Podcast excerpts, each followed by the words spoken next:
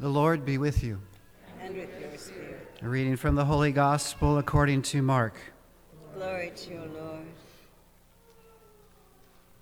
One of the scribes came to Jesus and asked him, "Which is the first of all the commandments?" Jesus replied, "The first is this: Hear, O Israel, the Lord our God is Lord alone.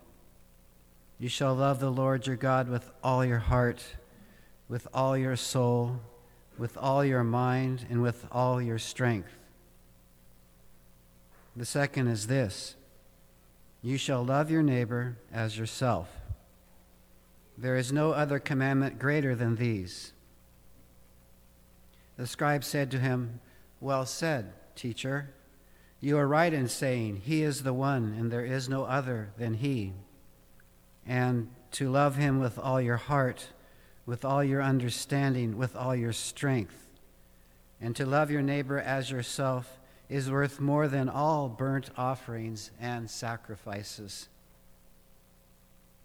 And when Jesus saw that he answered with understanding, he said to him, "You are not far from the kingdom of God."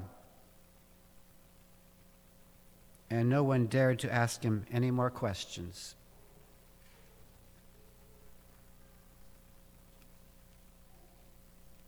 The Gospel of the Lord.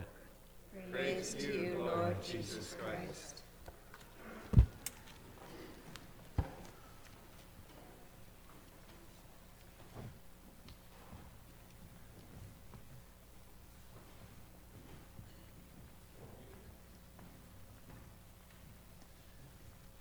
I have one sibling, just one older sister, and when we were growing up, my sister is really...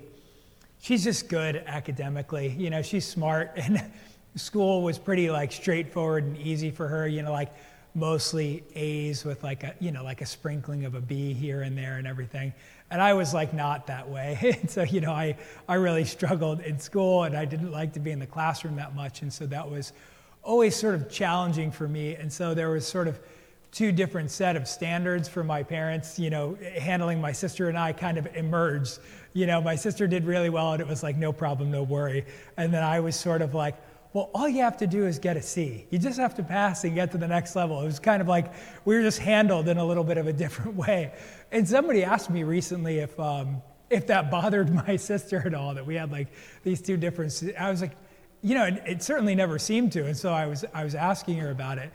And she said, no, not at all. It never really even occurred to me. And I guess she realized that, like, my struggle was just, like, obvious enough, like, that she didn't need to be, like, jealous of that situation at all. She had realized that it was difficult for me. But one of the things it really taught me is just, you know, each one of us is unique and unrepeatable, as we would say, created by God. And the uniqueness of which my parents were able to treat us, according to our context and difficulty, was really amazing to me. And of course, like, you know, back then, I didn't so much see it that way. But in hindsight, looking back over all these years, in the context of God, it completely transforms things in my mind. And it made me really realize how important that example was for me, to show a certain kind of love that God can give to us, because it points out something that's so important. Before anything, any gift, any talent, the way that we look, and any capability that we have at all, we're beloved sons and daughters of Jesus Christ.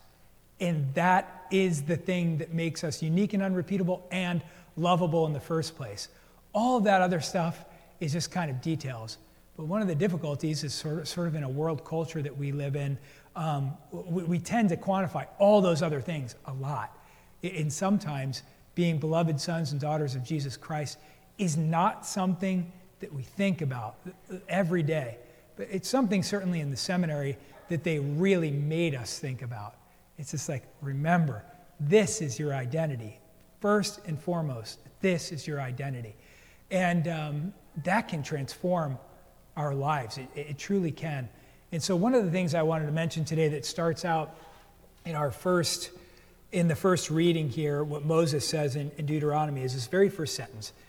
He says, "Moses spoke to the people, saying, 'Fear the Lord your God and keep throughout the days of your lives all his statutes and commandments which I enjoin on you, and thus have long life." So that first component right there of fear of the Lord, when he mentions that, one of the things that he talks about, or one of the things that calls to mind is, a lot of times, of course, we hear that in modern language, and it doesn't make like immediate sense to us, right? Like fear of the Lord. Fear of the Lord is one of the gifts of the Holy Spirit, so it's something that's super important. And so here's kind of like one idea of it, because there's multiple aspects here. So has anybody ever seen the movie Rudy before? Like Notre Dame, he wants to play football for Notre Dame and everything like that. I loved that movie when I was younger. And so in that movie, of course, Rudy's sort of like me. He's not a great academic, and he's actually not all that great of an athlete, but he's an unbelievably hard worker, though. That's sort of like his true gift, really. But he wants to play football for Notre Dame, and so he has to kind of do so. He can't get just accepted outright based on his athletic prowess or his academic ability. And so he works and works and works and works and works, and there's a priest that's kind of walking with him through that journey to help him along. And he gets rejected, many times from applying to the university, trying to get through sort of a junior college. And then he just has this conversation where he sort of is just exasperated, and he says, "Father, I just don't know, have I done enough? Have I prayed enough? Have I done enough?" And then, and they have this conversation, and he says, "Rudy, that's not it." He goes, "In 36 years of priestly ministry, I've come up with two incontrovertible facts. There is a God, and I'm not him." And there's an extremely important lesson in fear of the Lord. And that is understanding our place in the world, that there is a God and we are not him. And so we don't completely understand how those things work, but we are beloved sons and daughters, though. That is truly our place. And so there's two other aspects of fear of the Lord. And St. Thomas Aquinas writes about this in the Summa Theologia, and he breaks it down. And so I'll talk about, he said there's servile fear. So there's like the fear of punishment, right? Anybody who has parents knows what that fear feels like, right? So they're like, I'm just going to stay out of trouble so my mom doesn't get mad at me or my dad doesn't get mad at me. So that's kind of like servile fear. We're just afraid of being punished, and so we walk the straight and narrow because of that. But the real essence of fear of the Lord is called filial fear. Because we're sons and daughters, and because we are loved so uniquely, we don't want to be separated from that love. And the real fear is to be separated from love itself. And so that's the essence of fear of the Lord. And that's so important for us to realize when we enter into this gospel today. And so in the gospel today, there's an important aspect of this. So we hear something that sounds sort of like a prayer, but it's really more of a creed. It was called, and you hear it in this first reading in Deuteronomy, and then also in the gospel when it's reiterated, what's the greatest commandment? And Jesus tells them. And so what he recites is the Shema, which is in the Jewish, religion and Israelite culture. For those that were devout, they would recite the Shema in the morning and in the evening. And this is the reminder of who God really is. And so this was that creed, essentially, that they read. And it says, "Hear, O Israel, the Lord is our God, the Lord alone. Therefore you shall love the Lord your God with all your heart and with all your soul and with all your strength. Take to heart these words which I enjoin on you today." But then we get cut off right there in the first reading. And there's one other thing that is said right after that. And it says, "Drill them into your children. Speak of them at home and abroad, whether you are busy or at rest." So that's exactly what it tells us to do in that part. And so what it's telling us is that for the ancient Israelites, when they recited this in the morning and then in the evening, they're trying to weave God into the fabric of their very day and their existence. And this still exists today in the Liturgy of the Hours. And so I saw Deacon Chuck walk in with his breviary this morning. So the breviary is one of the volumes of the Liturgy of the Hours. There's usually four of them typically, and they go throughout the liturgical year. You'll switch different volumes.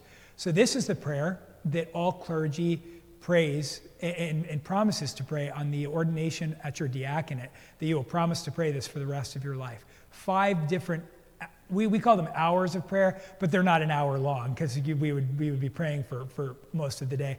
But they're, the longest about 15 minutes or so. And so in the Liturgy of the Hours, we would say the pivotal hours are morning prayer and evening prayer, those different spots. And they really mirror a lot of the prayer in ancient Israel. And so one of the things that was also composed of their prayer is the Psalms. So in the Breviary, usually what you have is the Psalms that you read through, and then a reading from the New Testament. And it depends on what time of day you're doing them. But the pivotal hours are morning and evening. And it's always something that you go back and you check back in with God. You're integrating him throughout your whole entire day. Now, I remember when I first went to seminary, and I was like, it seemed like an insurmountable task. I was like, you mean I have to pray the whole Liturgy of the Hours? That's just like so much. So it was easy to do morning and evening prayer because you did that in community with one another. So you kind of like had accountability for that. But then office of reading is before morning prayer. And then there's 3 middays, mid-morning, midday, and mid-afternoon. And you pick one of those. And then you have your evening prayer in community and then night prayer. So to get all of this on your own, especially once you're on your own and out of community, it takes some discipline and it takes some practice to do so. And then magically, all of a sudden, it seemed like time multiplied itself. And I was like, how is it that I'm able to fit all this time in when I didn't have it before? And it's just like, of course, it doesn't multiply, but you just reprioritize your life, right? And you start to sacrifice other things to make sure prayer is integrated in your life. All of you know this. All of you that have devotions to the Rosary, Chaplet of Divine Mercy, Holy Hours, any of the devotions that you have, you realize you reprioritize and then you add them into your life. When I saw that we had about 40 people that showed up to our first Chosen session, I was thinking, yeah, this is like in the evening time, and you got to make time for it, right? You got to push something else aside to make time for that. And when you do that, you have all of these checkpoints of God throughout your day.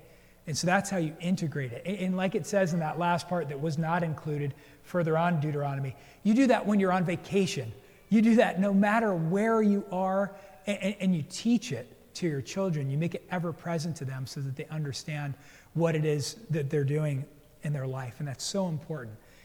If we're able to sort of get a sense of that, if we weave this into the fabric of our life, and if we have these checkpoints of prayer and belief in our life, then what ends up happening is that that's the thing that transforms us. And then the second part of the commandment sort of starts to fulfill itself. And that's how we treat our neighbor, right? It usually starts with being very God conscious. And then once we are, then we start to see the people around us. And then everything that we've infused in ourselves that comes from God, that's when it starts to affect our neighbor, the people that are actually in our life and around us. A lot of times we could have kind of like a self-centered existence. And when we don't have God in our life, we don't really see those things. We sometimes don't see our neighbor in need, how we treat our neighbor, how we speak within our family, just how we function in society amongst one another.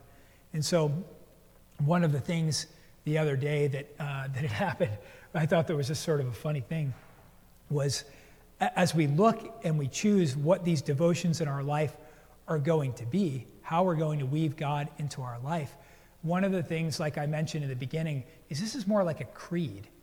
And sometimes it can become rote, right? It could become something that we learn. Like if the Jewish people were praying this morning and night, it becomes pretty rote, like a lot of our prayers. And so is something like our own creed, that we have every Sunday or on a special solemnity, we would have the creed. But when we recite that creed, if you're ever in a situation where somebody's challenging you or persecuting you, or they're saying, what is it that you believe? If you recited that creed by heart, that is what we believe. It is a summary of who we believe Jesus Christ to be, who we believe the church to be, our Blessed Mother, the communion of saints, everything that we really believe in a very concise statement. That's what the Shema was for people. So it was always close to you. It's like, this is what we believe. So a lot of times, it's amazing, you know? Maybe if a younger person was asked, well, you're Catholic, what do you believe? I bet the first thing that they would think of is not the creed, right? But it might be the easiest thing. Hey, let me look something up real quick. And then just read the creed to the person. It's like, this is what I believe. But as we weave this into the fabric of our life, that's the thing that starts to transform us. So one of the things that transformed me, and I've heard hundreds of vocation stories at this point in my life, and some of your own as well, is this moment. It's the moment where somebody says, in some way, shape, or form, Lord, I've tried to do this my way without you, or with you on the sidelines. I want what you want. It's a letting go of our own will and asking the Lord to lead us in a very, very specific way. Every time I hear somebody's vocation story, I usually hear a point where they say, well, there's this one point I finally said, I knelt down in prayer and I was like, Lord, I tried so hard and everything's going terribly. Just show me the way. Just help me. And it's a relinquishing of your will and asking the Lord, let me live in your will instead. And the other day, I shared a prayer at our staff meetings. We always rotate leading prayer, and so it was my turn to lead. And I finished with this prayer. And then the funny thing about it was that Father Carey shared. He said, "That's one of my favorite prayers." He said, "I pray that prayer every morning and every night." I was like, that's so funny. And at first I was sort of surprised by that we had that in common. But I was like, why should I be surprised? It's like, right? We're two Catholic priests that love our Lord Jesus Christ, that are fed by the same Eucharist, that were called by our Lord. Why should I be surprised that prayer would speak to both of us? And so I wanted to share that prayer with you today because it really encompasses the idea of the supremacy and the primacy of God over everything, the most important thing in our life, in the Shema. And then this is kind of a letting go of our will. A prayer of abandonment is what it's actually called. But it actually comes, it's compiled in this book. You can find it on the internet in all kinds of places. But this is actually called the Manual of Prayers. And I believe that they actually have this at Blessings from Heaven, if I remember correctly. But this is a really awesome prayer book. It was actually put out by the Pontifical North American College in Rome, where I studied. And the funny thing about it is that Archbishop Vlasny has the next Mass today. He's actually in here because at the time they published it, he was on the Board of Governors at that time. But it's an amazing prayer book that has so many prayers that often when you're with somebody and you're like at a loss for words, man, I bet you if you thumb through this, you'll find a prayer that you're like, man, that is a great, great prayer. So this is just a great little resource, and it's a beautiful little book as well if anybody's interested in it. But this is the Prayer of Abandonment by Charles de Foucault, who was a religious brother. Father, I abandon myself into your hands. Do with me what you will. Whatever you may do, I thank you. I am ready for all. I accept all. Let only your will be done in me and in all your creatures. I wish no more than this, O Lord. Into your hands I commend my soul. I offer it to you with all the love of my heart, for I love you, Lord, and so need to give myself, to surrender myself into your hands without reserve and with boundless confidence, for you are my Father. God bless you all.